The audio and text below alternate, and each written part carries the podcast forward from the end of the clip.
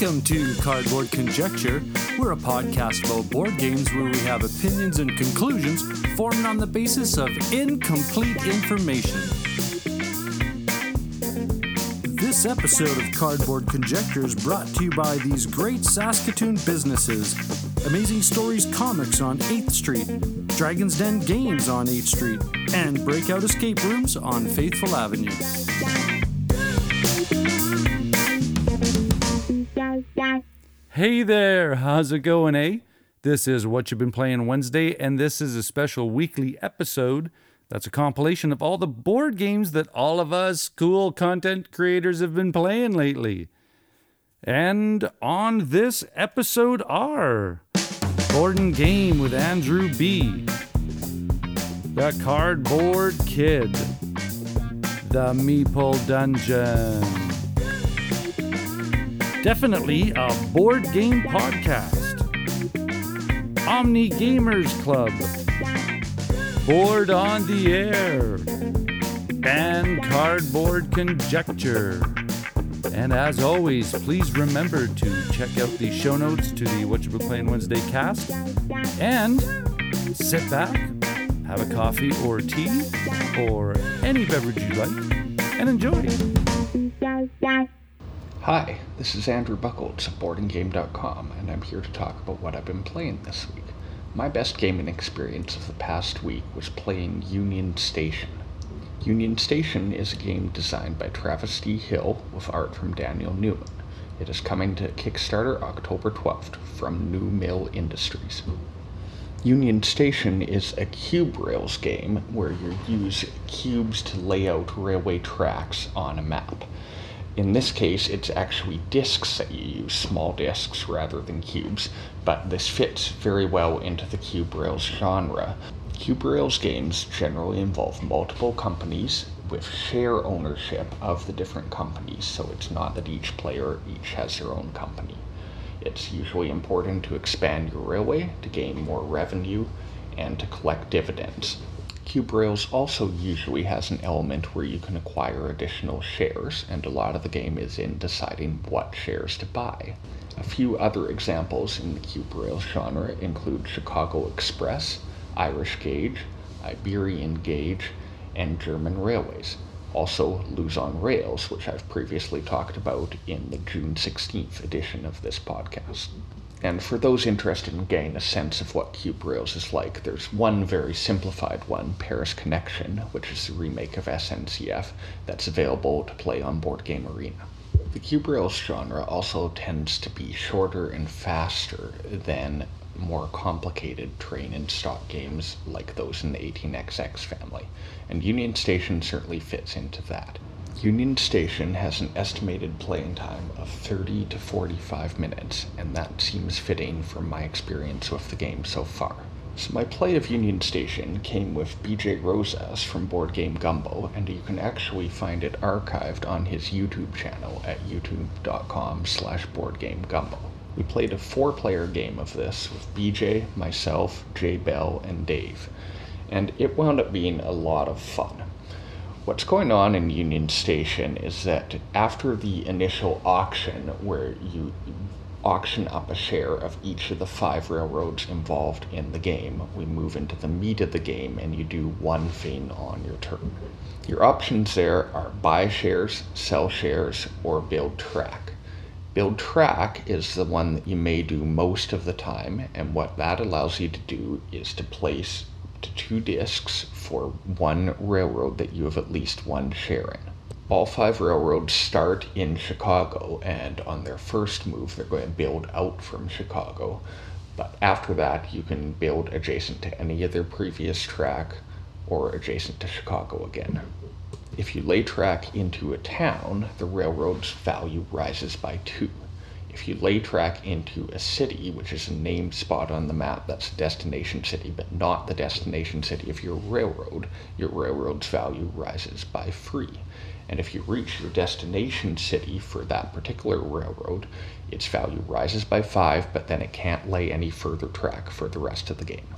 As railroad value rises, it may cross a gold spot on the value track, and that indicates that that railroad is going to pay out dividends. The railroad pays out a dividend of the current value it has reached divided by the number of shares that are currently in player hands, rounded up.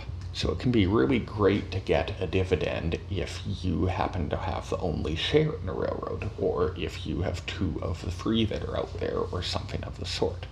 Something that's also interesting with this is that the five railroads in the game have different numbers of shares. So one has four, one is five, one is six, one is seven, and one has eight.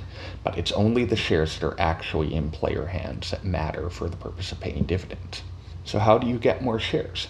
Well, this is another thing that makes Union Station a little different. Unlike a lot of Cube Rails games where you can put up a share of anything for auction, there are no auctions here after the initial auction. Instead, there is an offer. That offer can have up to three shares in it, and a share is added whenever anyone lays track or when somebody buys a share. A share comes up to replace it. The offer is slots from plus one to plus two to plus three, and shares they're currently in the plus one spot move along when one is added to plus two and then to plus three, but they never go off from the plus three spot.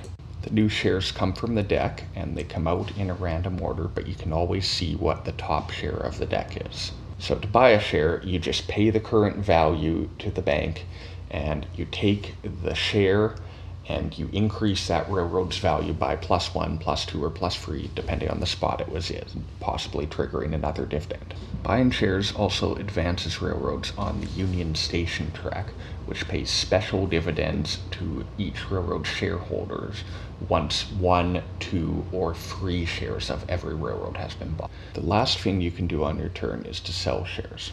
To sell shares, you take all the shares you have of one color and you sell them back. They go out of the game. You receive the value they were at, and the railroad's value drops by one row. The game ends when all shares have been bought, when 20 dividends have been paid, and it's notable that you can't sell stock anymore after the 17th dividend, or when all five of the railroads can no longer lay track. I play a lot of Cube Rails games, and I think that Union Station has some excellent twists on the general mechanics, specifically with the share offer and how you are buying from a limited selection of shares, but you're just buying rather than auctioning them. That allows for some interesting dynamics. I also like the Union Station payouts as a way to incentivize buying shares of different railroads and I like the destination cities for the different railroads, as that adds some different tensions on if somebody else might finish your railroad before you want to, and how long you're able to keep it going and keep getting more revenue to it. Again, Union Station is coming to Kickstarter on October 12th from New Mill Industries. I'm Andrew Buchholz. You can follow me on Twitter at Andrew Buchholz, B U C H O L T Z, and you can find my board game writing at boardandgame.com. Thanks for listening.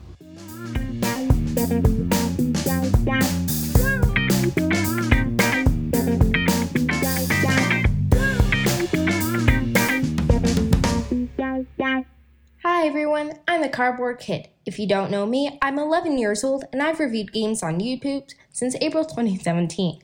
I've close to 300 reviews plus dozens of interviews and features. My latest was The Key Murder at the Oakdale Club, but I've been taking a break because of school and other things.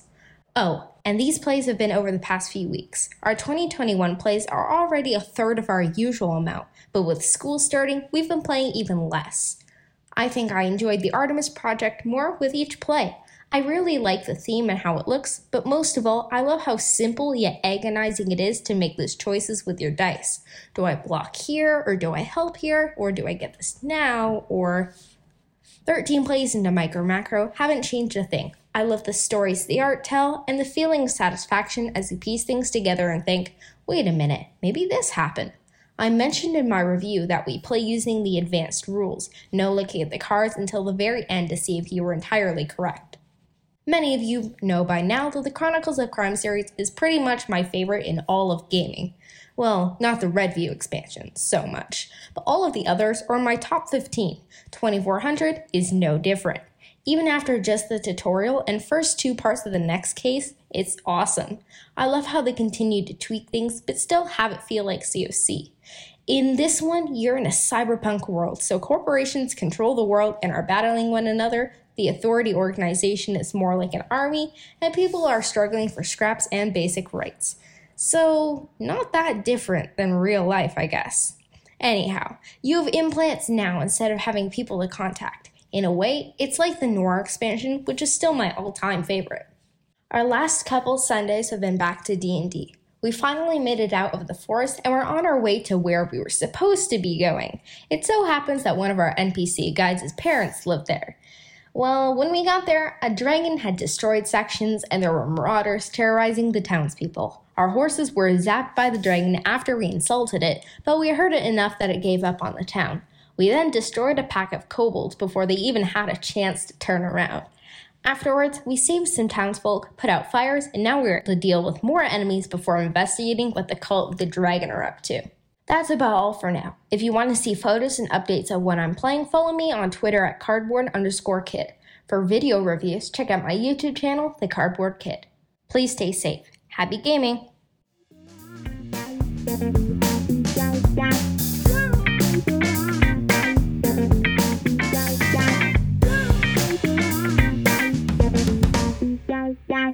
Hello, everybody. It's Rob and Anna Marie from the Meeple Dungeon. Hello. And we are back again recording for the What You've Been Playing Wednesdays podcast. And this week we are talking about one game. What game is that, Anna Marie? That is Seven Wonders Duel, designed by Antoine Bauza and Bruno Catala, and published by Repos Production. Yeah, Seven Wonders Duel. This is this game's uh, new to our collection.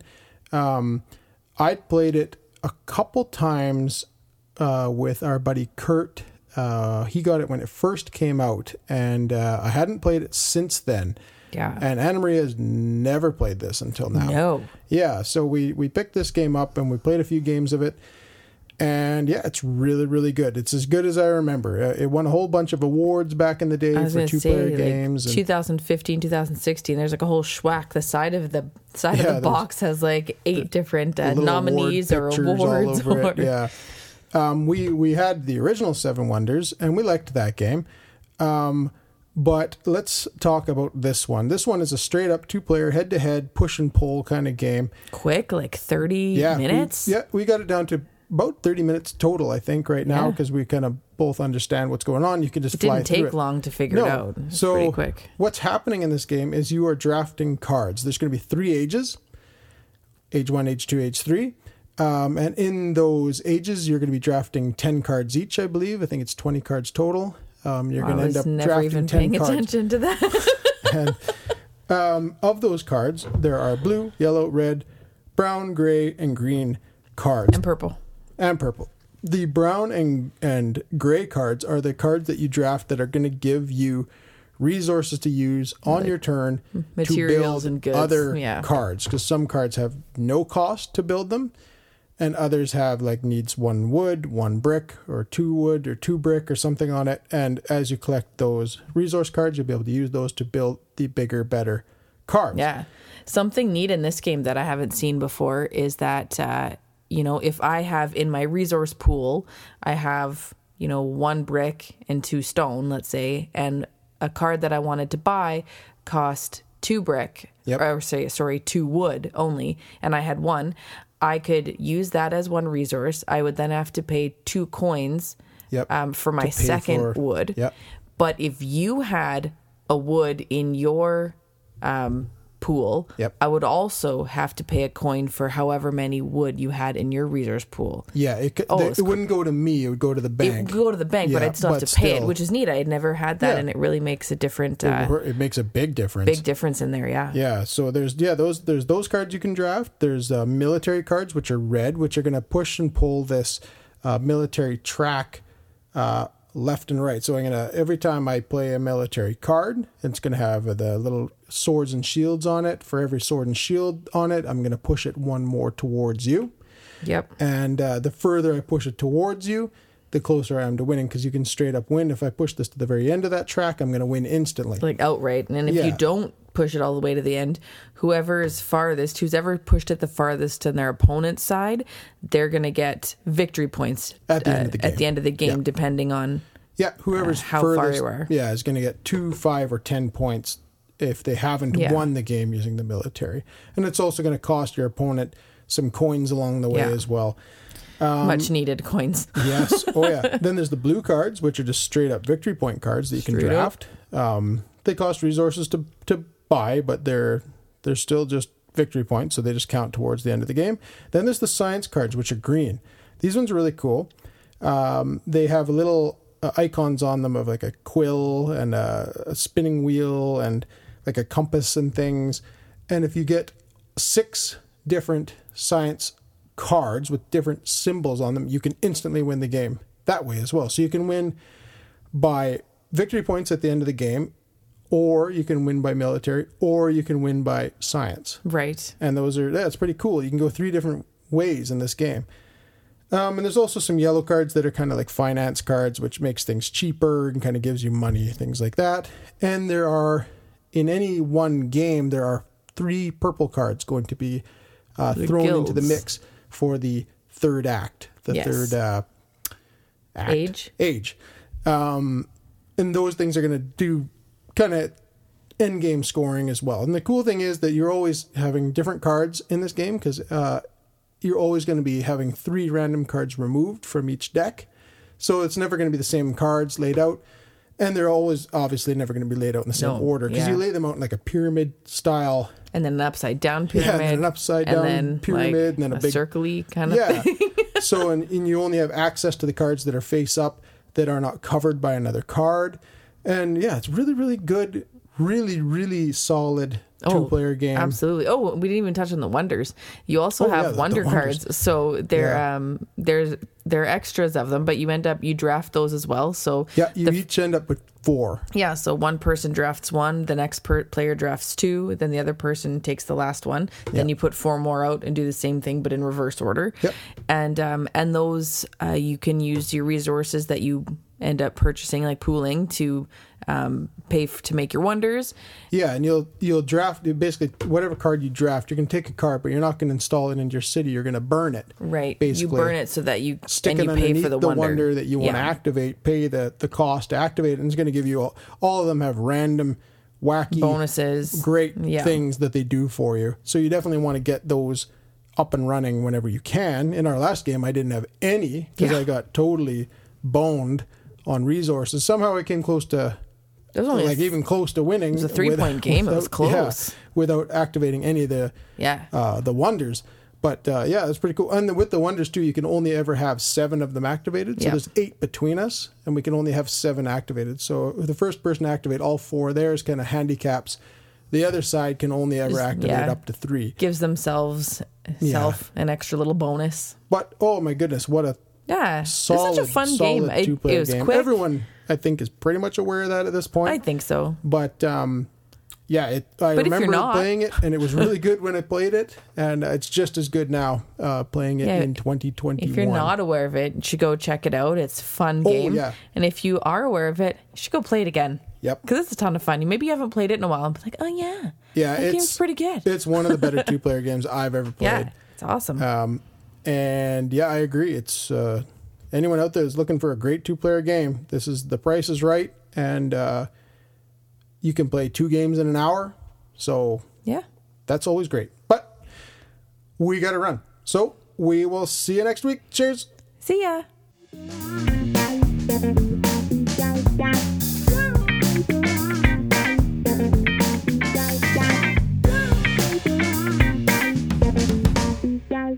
Hello, I am A. Ron Milich.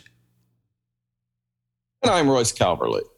We are, I missed my cue. we are, and we are off to a rocky start. We are definitely a board game podcast, a podcast definitely about board games, except Royce missed his cue. And we're back on what you've been playing Wednesday. And for a change, I'm going first. Well, you should, because clearly I can't. Royce has a lot on his mind today. Uh, he's getting a new fridge, which is exciting, and uh, we'll just stop there. we don't need to go the rest of your private life. Uh, I've been playing a game, an old one called Seven Dragons. Andrew Looney at Looney Labs 2011. I don't remember how I came across this game. I don't know if it was recommended or on one of the lists at 401 Games, but what a great game. It's basically like a domino laying game. Uh, you have all these different colored dragons, and you're trying to uh, get seven dragons to be touching of your color in a row while other people try and stop you. Uh, there are special cards, wild cards, and there are cards that make you change your hands. So just when you think you're ready to lay that seventh dragon on your next turn, someone plays that card, and there goes your hand, and you no longer have the color you need. And all of a sudden, they go out on your last color because they had the dragon and they got it now. Lots of uh, it's it's got a lot of ten, you know ten, tense moments of am I actually going to do it? Am I actually laying my seventh dragon? Um, the only thing I'm going to say, if you haven't played this game before and you want to get yourself a copy, uh, lots of table space because the cards are, you know, fairly, you know, they're poker sized cards and you need to lay them out so that the board can get quite big. Uh, two to five players, 10 to 30 minutes, lots of fun. Good looking game, too. The cards, the, the illustrations on them are really pretty. Definitely recommend Seven Dragons. Excellent. Uh, yeah, the only Looney Labs game I've played, I think, is Looney Pyramids, and that I think you would really enjoy. That's a neat game. But yeah, I'd be willing to try this. It should be exciting. You haven't played Seven Dragons? I'm surprised. No. Yeah, it's a it's a good one. And again, I don't know how I found it. Again, I'm pretty sure it was on a list, and I just went for it and really enjoyed it. So, what have you been playing, Royce? I've been playing the same thing as everybody else. Oh, Uh, everybody right now is playing Terraforming Mars, the Ares expedition. cool. Uh, Kickstarters have fulfilled here in Canada, especially just in the last week or two. So everybody's playing it. Everywhere I look, I see Twitter pics and Facebook pics and all these sorts of things. Uh, this is a standalone game in the Terraforming Mars world. Uh, it's by Jacob Fryxelius, who did the original, plus Sydney Engelstein and Nick Little. It's published by Stronghold Games and FryxGames, and yeah, this year, 2021. This is a card version of Terraforming Mars. Ooh. This is really hard. I got a lot to say, and I did say a lot. Go check out episode 40 of our podcast. Uh, that's I talk about this game in a lot of detail Yeah. because I got a lot to say about this one, to be honest. Um, So make it quick here. well, here's the quick. It's good. It's not as good as Terraforming the Mars, the original game. Yeah. And it's a little long for a card game version of Terraforming Mars. Yeah. So I'm not sure where it fits. It's a good game.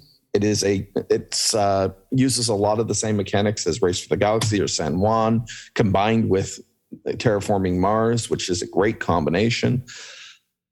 I don't know. I'm I'm really a little up in the air. You really have to listen to our other episode to get it all. It's good, just maybe not as good as the original game. I think the important thing that Roy said on the other episode that uh, you may want to hear is because of the length, he really doesn't understand when he would pull this off the shelf if he's going to play a Terraforming Yeah. Mars game. Yeah, I mean, Terraforming Mars takes us two to two and a half hours to play. This is going to take you an hour to an hour and a half. I have other games in the hour to an hour and a half area that I think are better than Ares Expedition. And if I'm going to go longer than an hour and a half, I'm just going to play regular Terraforming Mars. So that's where I have this confusion.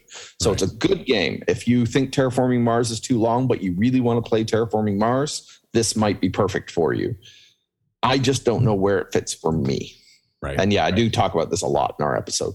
Yeah. So why don't you do that? Why don't you check out episode 40? You can find Definitely Board Game Podcast on Apple Podcasts and Spotify and iHeartRadio and all the places podcasts live. And then you can talk to us about what we said at definitelyboard at gmail.com, at Board Definitely on Twitter, at Definitely Board on Facebook. And you can always go to our guild on Board Geek at Definitely Board Game Podcast there.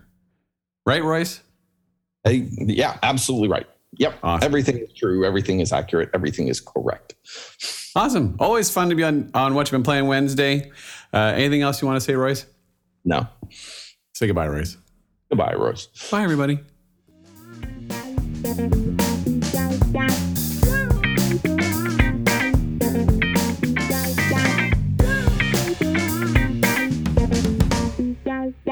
Hi, this is Daniel Winter, And this is Mark USO.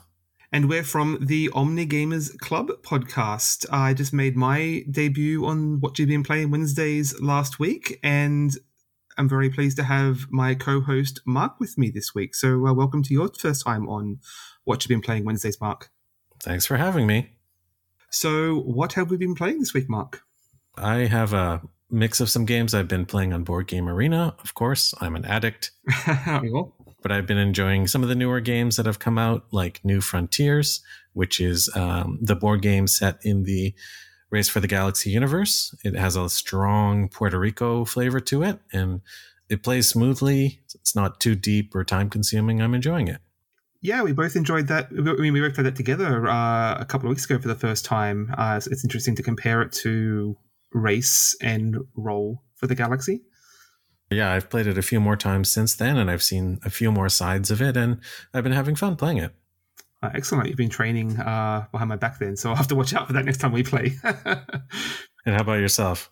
Uh, yeah, I've been playing a few things on Board Game Arena. Uh, I just played Parks for the first time, and I've, uh, I've been, I keep missing for the last few years. I, I missed it at uh, SHUX a couple of years ago. It sold out pretty quickly. I've been trying to track it down since. Uh, so that was that was great fun to try. I, I, I keep people had compared it to Tokaido, which uh, isn't the game that I, I found particularly engaging.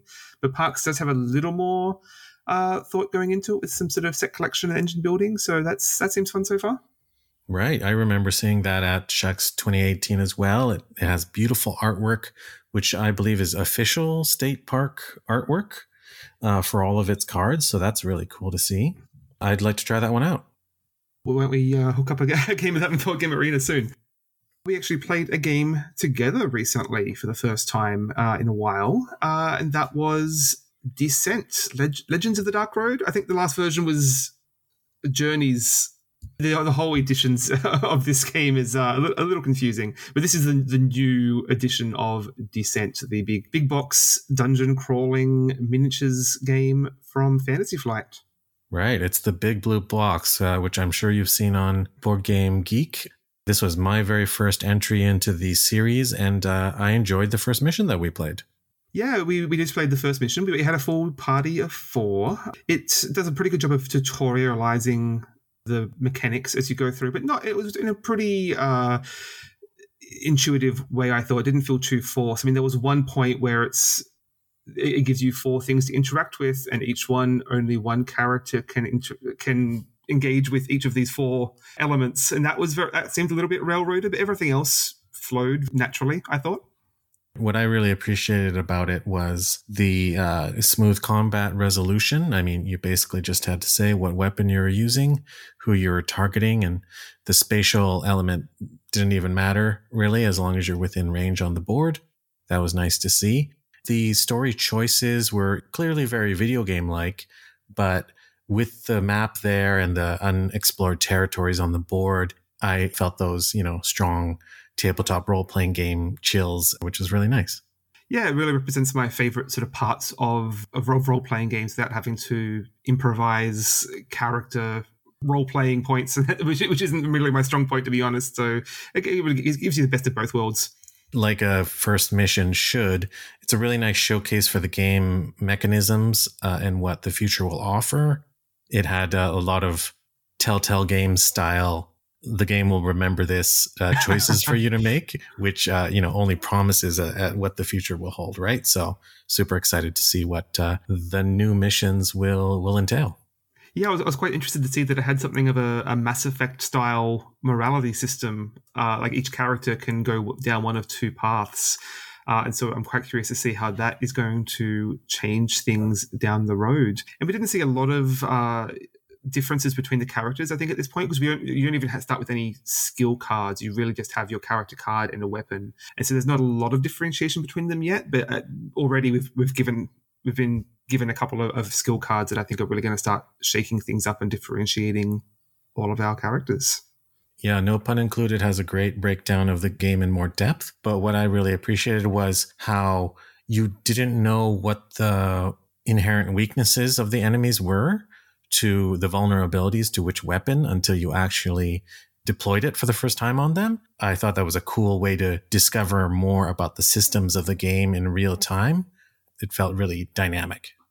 Absolutely, yeah, very experimental. You're really learning along as you go.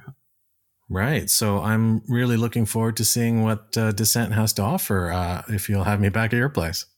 Anytime, of course. So thanks for having me on the podcast, guys. This has been a lot of fun. I've been Mark Uesa from the Omni Gamers podcast. And I'm Daniel Winter. You can find our podcast at the website omnigamers.club. And we're uh, prepping for our next episode that's going to be all about Architects of the West Kingdom. We actually have a giveaway running right now. We're doing a draw for a copy of Cascadia, the new, uh, new game from Flat Out Games. So listen to our episode number four, Iron Harvest, for a clue about how to win that game. Well, thanks for having us on the show. Yes, I'm going to go straight back to playing my solo game of Descent right now and uh, listening to the Diablo soundtrack, I think. awesome. Bye. Bye, everyone.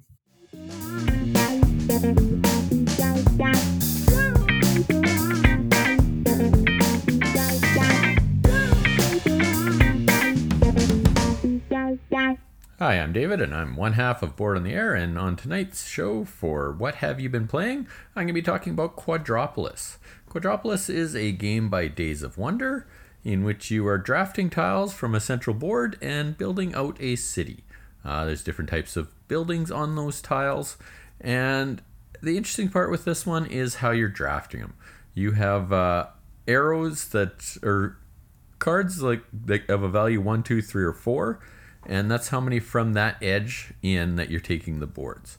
Uh, the different types of tiles are going to give you points based on what's beside them, or how big the towers are, or which quadrant they're in. Uh, this is probably, in my opinion, Days of Wonder's last good big box game. Uh, production value is very solid, as most Days of Wonder games are. Tiles are nice and chunky. Uh, there's some blue meeples and red power gems, and everything is put together really solid. As I say, in this game, there's the whole drafting mechanic where you're you can try and block each other from stuff that you don't want them to take later. Uh, when you draft a tile, you're going to put a basically a robber like in Catan, and you can't, and the other people can't take anything from that row or column based on that last tile that you took. Uh, so it can limit what people are taking, and it makes for some really interesting decisions as you're playing. Uh, the nice part about this game is it's very simple to teach, but there's lots of good, tough decisions that you're making. There's there's different levels of uh, strategy to this game. It's not just as basic as I take a tile, I put it on my board. Uh, the number that you use to take that tile is the the row or column on your board that it has to go into. So there's there's that that you're weighing back and forth. So you can't just set up the board however you want. You, how you take them is how you have to place them as well. Uh, so you're limited in your uh, ability to place those on your board. Uh, on these tiles that you base or buildings that you take, you're going to get either points, uh, some energy tokens, or some uh, populace. And that's the red, the blue, or just basically victory points. Uh, at the end of the game, if you don't use up all of your energy and people, you're going to lose points for those. Uh, so there is some uh, some supply management. Uh, so you because each building can only take so many people or so many power, uh, and they all have a requirement of what they need on them or what they can take on them. Uh, so it's just another layer of that uh, strategy or another layer of those decisions you have to make. You you can take a building, but it gives you too many too many power or too much too many people. Then you can't put them on your board, and you're going to lose points at the end of the game. Uh, you're going to play this game over four rounds. At the end of four rounds, you're going to count up your score. Whoever has the most points is the winner. Uh, this is one of those games that I really like. Uh, I don't play it as often as I used to, but it is one that I can bring out with anybody at home.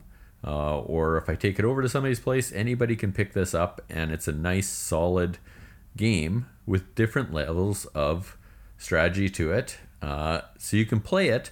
You may not do as well as somebody who's played it more than you, but you it doesn't take a lot of previous game experience to get into this game and have fun with it. So, that is Quadropolis, a good solid game from Days of Wonder. I wish they'd get back to this level of quality, but this is solid. I am David, and this is What Have You Been Playing? Have a great night.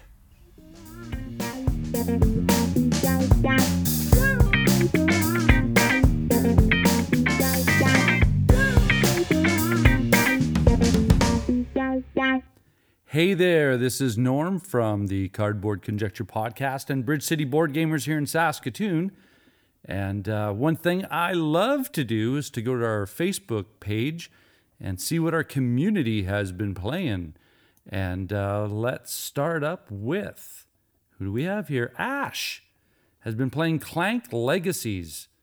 Oh, when we went into pandemic, we were playing Clank. Yeah, yeah, and uh, it's just sitting there waiting.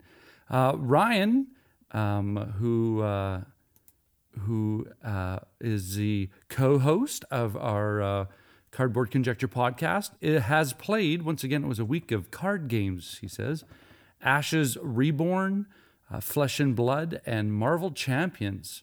Plus, my wife and I played Village four times over the weekend, twice with the base game, and once with the in expansion, and once with the port expansion. So that's a lot of depth. Yes, that's a pretty large village. Sorry. Um, uh, but yeah, uh, Marvel Champions, Ryan and I have been doing some, uh, we started the Red Skull, uh, Rise of the Red Skull campaign.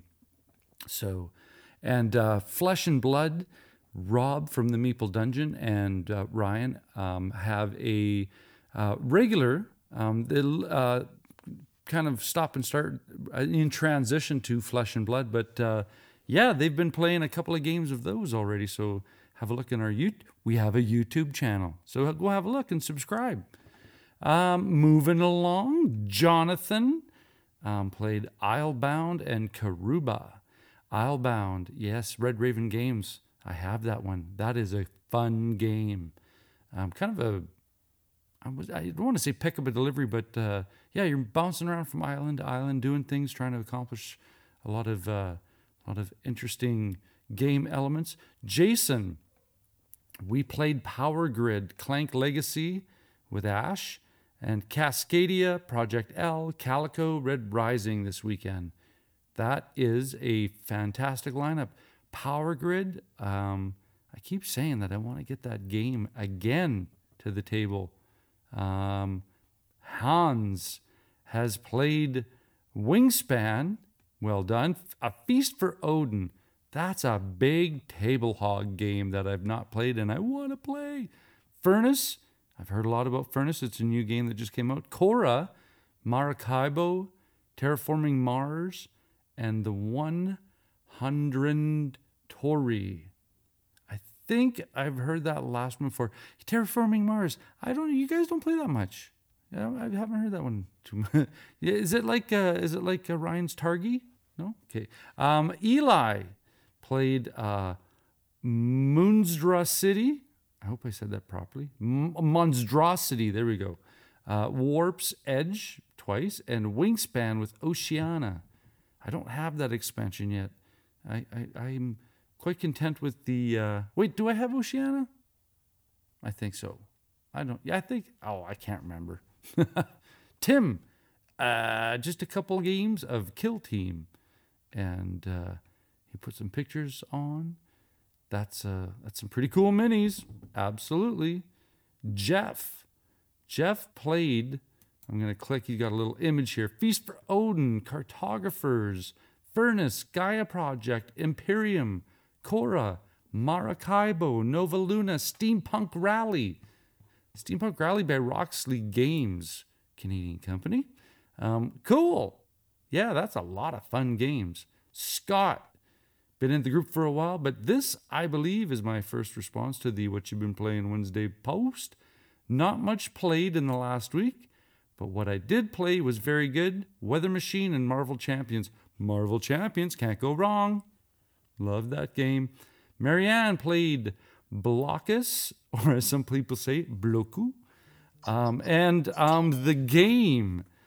Uh, and I think uh, what what I have have to open up this image to see what this uh, the marshmallow test, the delayed gratification trick taking card game by Gamewright. And it's a Reiner, Reiner Knizia. Cool. Wow. I'm to have to, I love, I love the doctor. All right, moving on to Daniel from the Omni Gamers podcast. As hinted on the podcast, I just started a big four player campaign of Descent Legends in the Dark, but I'm thinking of playing a solo campaign on uh, hard mode while pumping the Diablo soundtrack. yeah, absolutely.